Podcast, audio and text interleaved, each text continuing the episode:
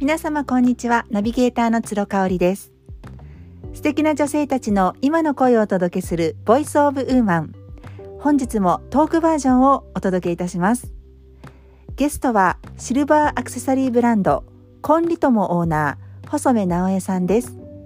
今日は後編をお届けしたいと思っています。まずコンリトモの、えー、アクセサリーの魅力をさらに伺っています。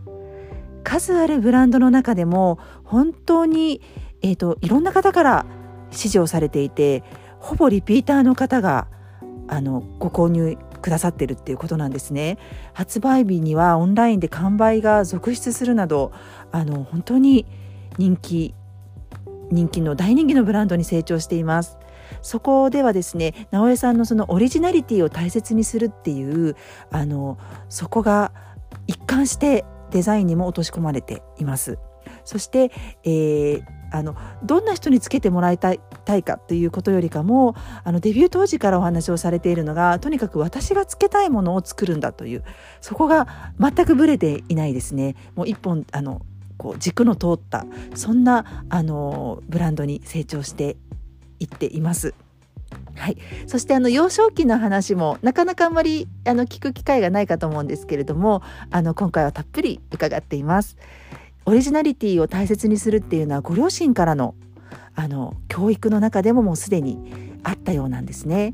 そして、えー、同級生である旦那様との馴れ初めから今あの幸せなご家庭を築かれているその経緯までもうお話をいただいてますのでどうぞ最後までお聞きください。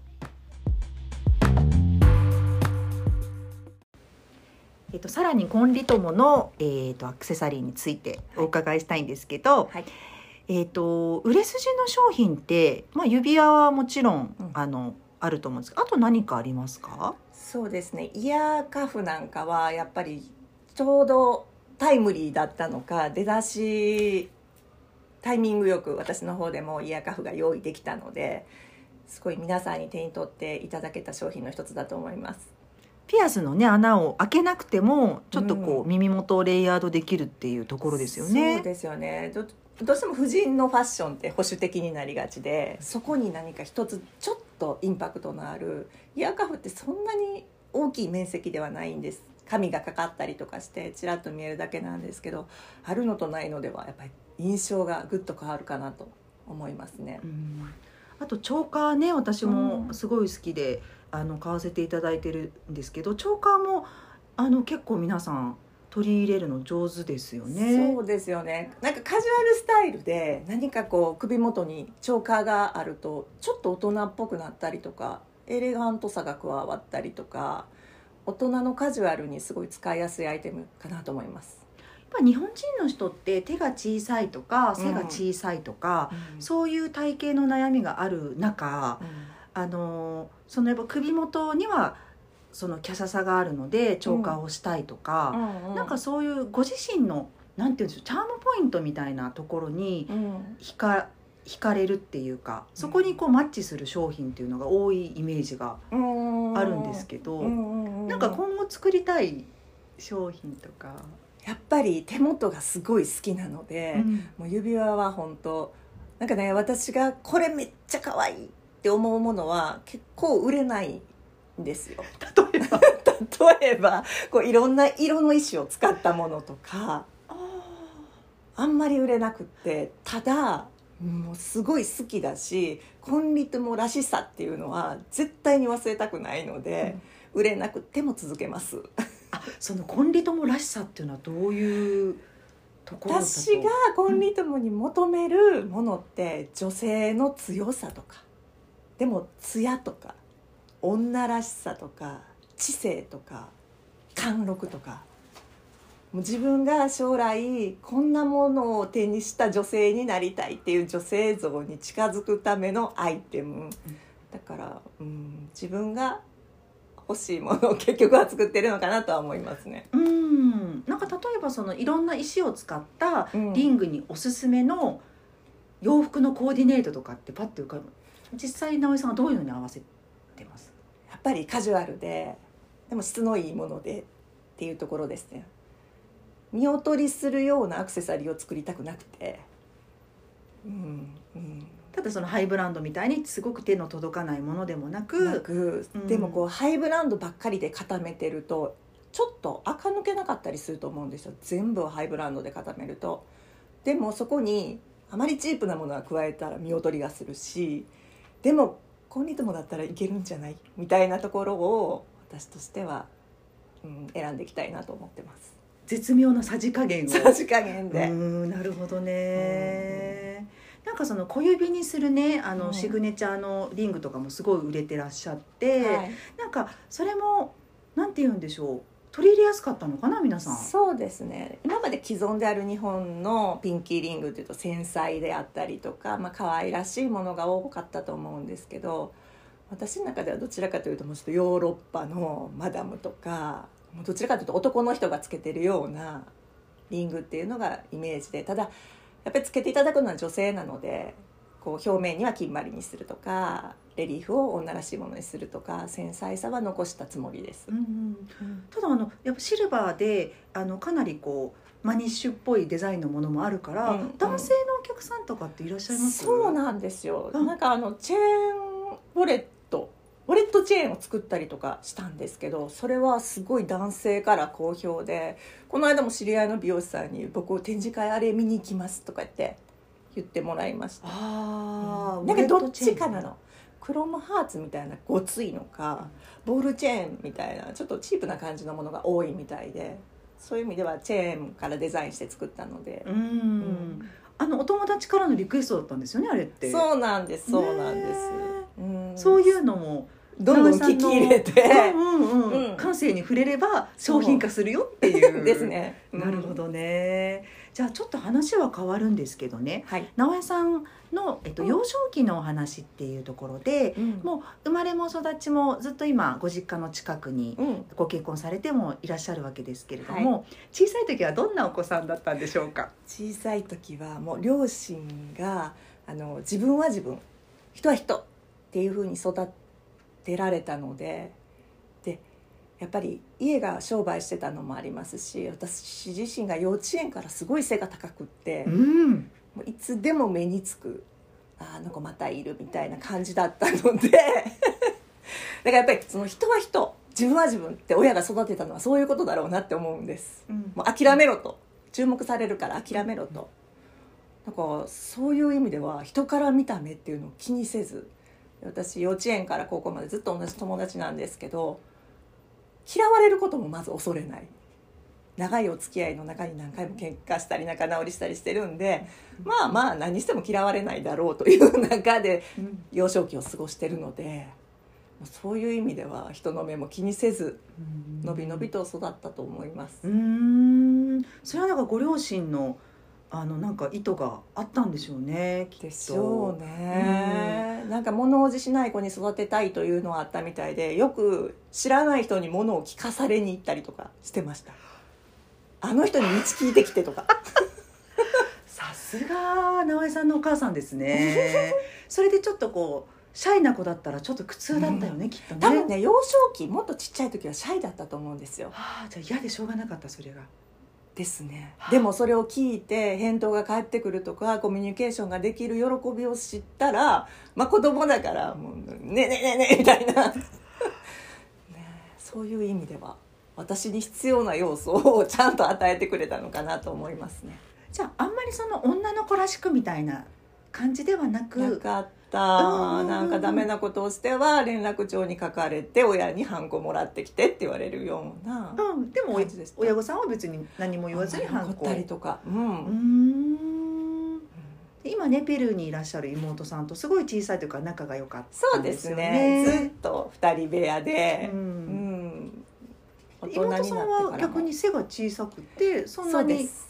小柄なの、小柄なんですようん、ね、ぽっちゃりしててグラマーで。うん。うん、じゃあきっと妹さんには自分人は人自分は自分っていうのを言ってなかったのかなご言ってたんじゃないかな。妹も伸び伸びしてますよかなり。へで母親が割とおっとりしてるので妹と私2人でせかせかせかせかしていました、ーなるほどね、そんな幼少期うにん。夢とかなりたかった職業とかってありますか？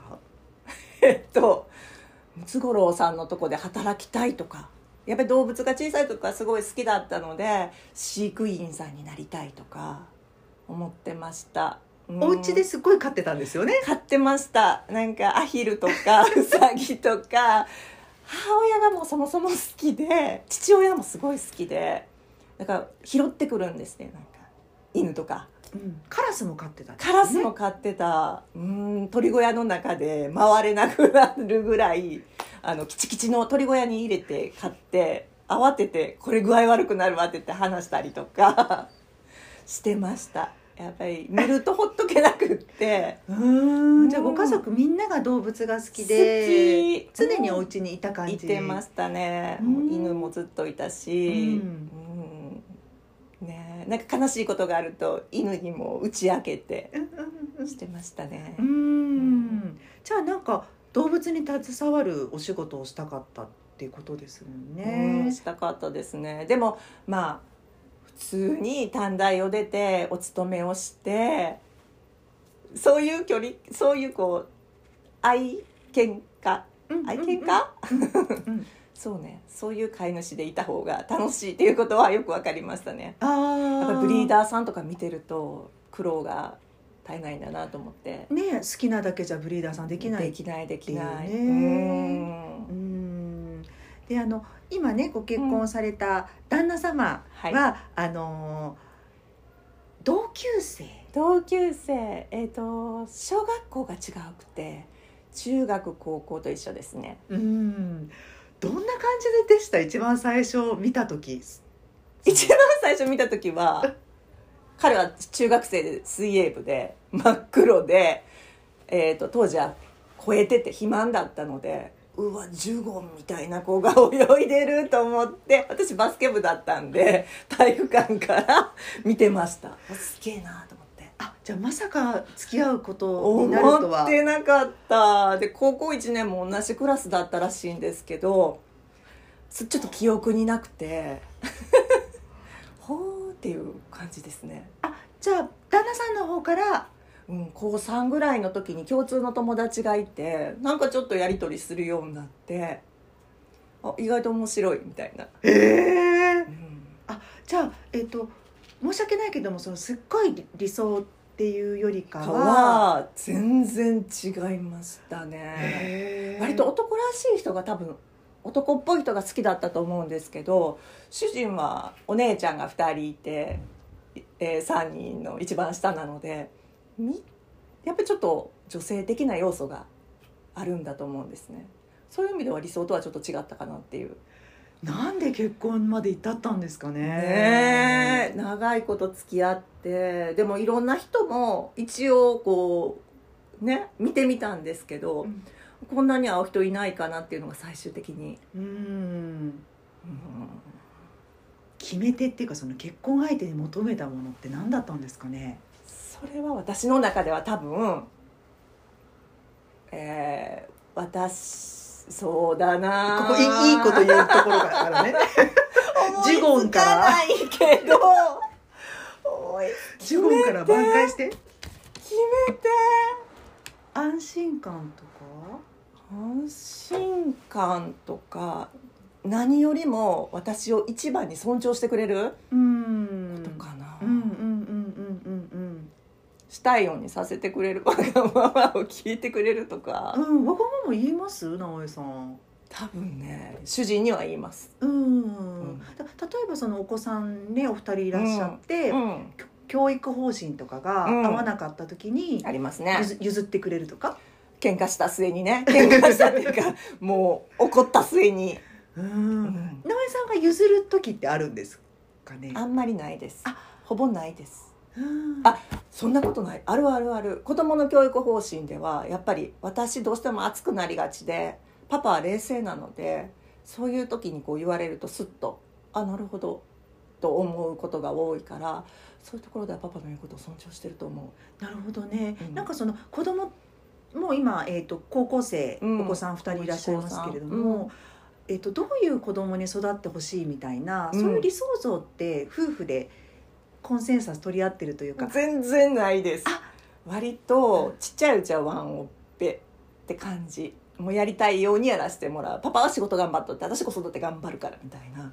もうなんかちょっとちょっとしたクレームも受け付けませんっていう感じだったけどあまりその2人でこうどういう子に育育てたいとかなくって2人を比べることなくそれぞれ好きなことを見つけさせて頑張らせる。うんうんうんうんうん。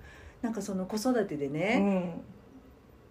辛かったこととかうん大変だなって思ったこととかあります、私妹がやっぱり外あの育ててる時は近くにいて、うん。妹にも子供が2人いてで4人のちっちゃい子たちを私と妹父と母で育ててるっていう感じだったので、あまり辛いことがなくて、ちょっと苦手だなと思うことは妹に任せるとか。あ例えば？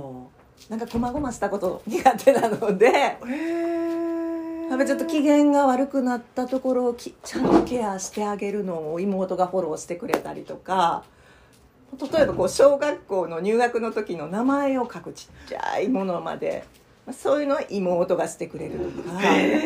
その代わりこう公園とかに遊びに行く時は私が子供たちみんな連れて「はい行くよ!」みたいなそういう感じでお互いお父さんお母さんみたいな感じで。そうそう。すフォロごいーしてたかなっそて思う。そういう意味でもすごいありがたかった。一人ではできないことだったなと思うので。うん。うん。やっぱりそのね長女だし、うん。人に頼むのがすごく得意というよりかはやっぱ姉御肌って見られてたと思うんですけど、うん。そういう意味では同じ姉妹だから頼みやすかったみたいなのもある、うん。あるある。甘えやすいっていうのもある。母は割とこう頼むと「いや私は嫌」っていう人だから「あママダメだったらうんともちゃん」みたいなああそれはでもいいよね。ね。同志みたいな感じでね。そうそうそう。じゃあ今その妹さんのお子さんもペルーにいるから全然会えない会えないね。うん。寂しいなとも思いますけど、まあでも会った時の成長を見れるのが楽しみだったりとか。うん、なんかスカイプとかやってるって。そう。そうね。たまにこううん。スカイプとかで。ただあんまりもう日本語喋ってくれないので寂しい。そっか。忘れちゃってるわけじゃないお姉ちゃんの方は喋ってくれるけど下の子は忘れてるね。あもうだいぶいってるそうもんね。6年になるかな。聞き取るのはできるみたいで「うんうんうんうん。とか「うん」とかそういうぐらいで。そっかそっか、うんでえっ、と今はねうん。高校生になられたお子さんはもう自主性にある程度任せていらっしゃるのでそうすねうん。直江さんのその心の癒しみたいなものは あのワンちゃんとねそう猫ちゃん。猫ちゃんと、うん。猫ちゃん去年お盆にお迎えしたんですけど今まで猫は飼ったことなくって。犬うん。がいて猫を飼おうと思った理由は、猫じゃなくてもよくって、うん。何か違う動物を飼ってみようと。3歳の時からずーっと犬は飼ってきて、うんうん。知ってどんな感じか知ってたのでなんか違う動物を飼ってみたいのよねと思い始めてたんですね。でそれ見に行った時にこういろんなペットがいるお店に見に行ったんですよ。猛禽類とか爬虫類とか。でもどうしても猫が気になって。でもうパパに言ったら「えどうせ世話すんの自分やねんから自分で決めたら?」って言われて。うん「じゃあ買います」って言ってうん。連れて帰ったんです。相性は全然考えせず。いや猫はでもお店の人に聞いたらこう嫌だったらその場から離れますと猫は。うんだからこう避難できる場所があるんだったら大丈夫ですって言われてまあまあまあ一軒家だしなんとかなるかと思ってもう帰ってきて「ボノくん見て猫ちゃん来たよ」って箱を開けたらボノも必死で「新しいの来た」みたいな。もうそっから全然抵抗なく、うん。普通はなんかちょっとずつね時間を増やして合わせたりするらしいんですけど、ううんちはもういきなりドーンと。なんかそれすごい直江さんっぽいよね あの考えず、あのね相性悪かった時に考えるみたいな、うんうんそういう感じ、そうね確かにね、うんうんうんうん。いつもなんかなんとかなるかとか。うんうんうん。まあ自分のやることは自分で責任取るって決めてるので、うん。もうそういう意味ではなんとでもするわって思ってるところはあるかもしれない、うーん。じゃあ最後にねはい、あのどうですかね。来年のなんか、まあ、抱負っていうか。そうね、うん。来年やっぱり娘がちょっと新しい環境高3なので新しい環境に身を置くことになるでしょうし、まあ、それはできる限りアシストしてやりたいなと。息子も高校2年生になってやっぱり部活剣道をやっていてそれをするために高校入ってるので、まあ、そこもちょっと私もアシストしてやらないとなと思ってるんですけどコンリットモは着々と好きなものを集めてやっぱりリピートしてくださるお客さんすごい多いのは私にとって励みになってるので、まあ、そういう人たちに「また欲しいの出てる」って言ってもらえるようなものを集めていきたいなと思ってます。うん。もう十分アシストされてますけど。いや。ねえ。やっぱ好きなんでしょうね、まあ、そうなんね。まあ、あと数年と思ったら頑張れる。あそういうことか、うんうんうんはい、今日はありがとうございました。ありがとうございまし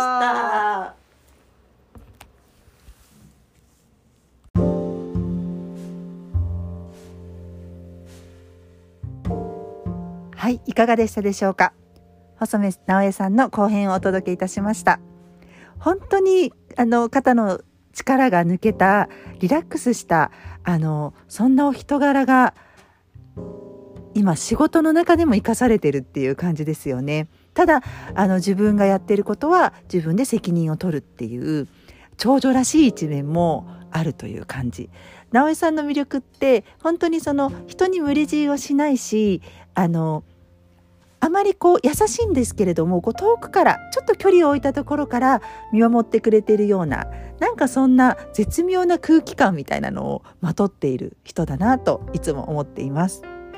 はい、あの前編でもお知らせしたんですけれども、えー、今週の金曜日11月1日から、えー、4日間神戸の北野で初の大きな展示会をされます。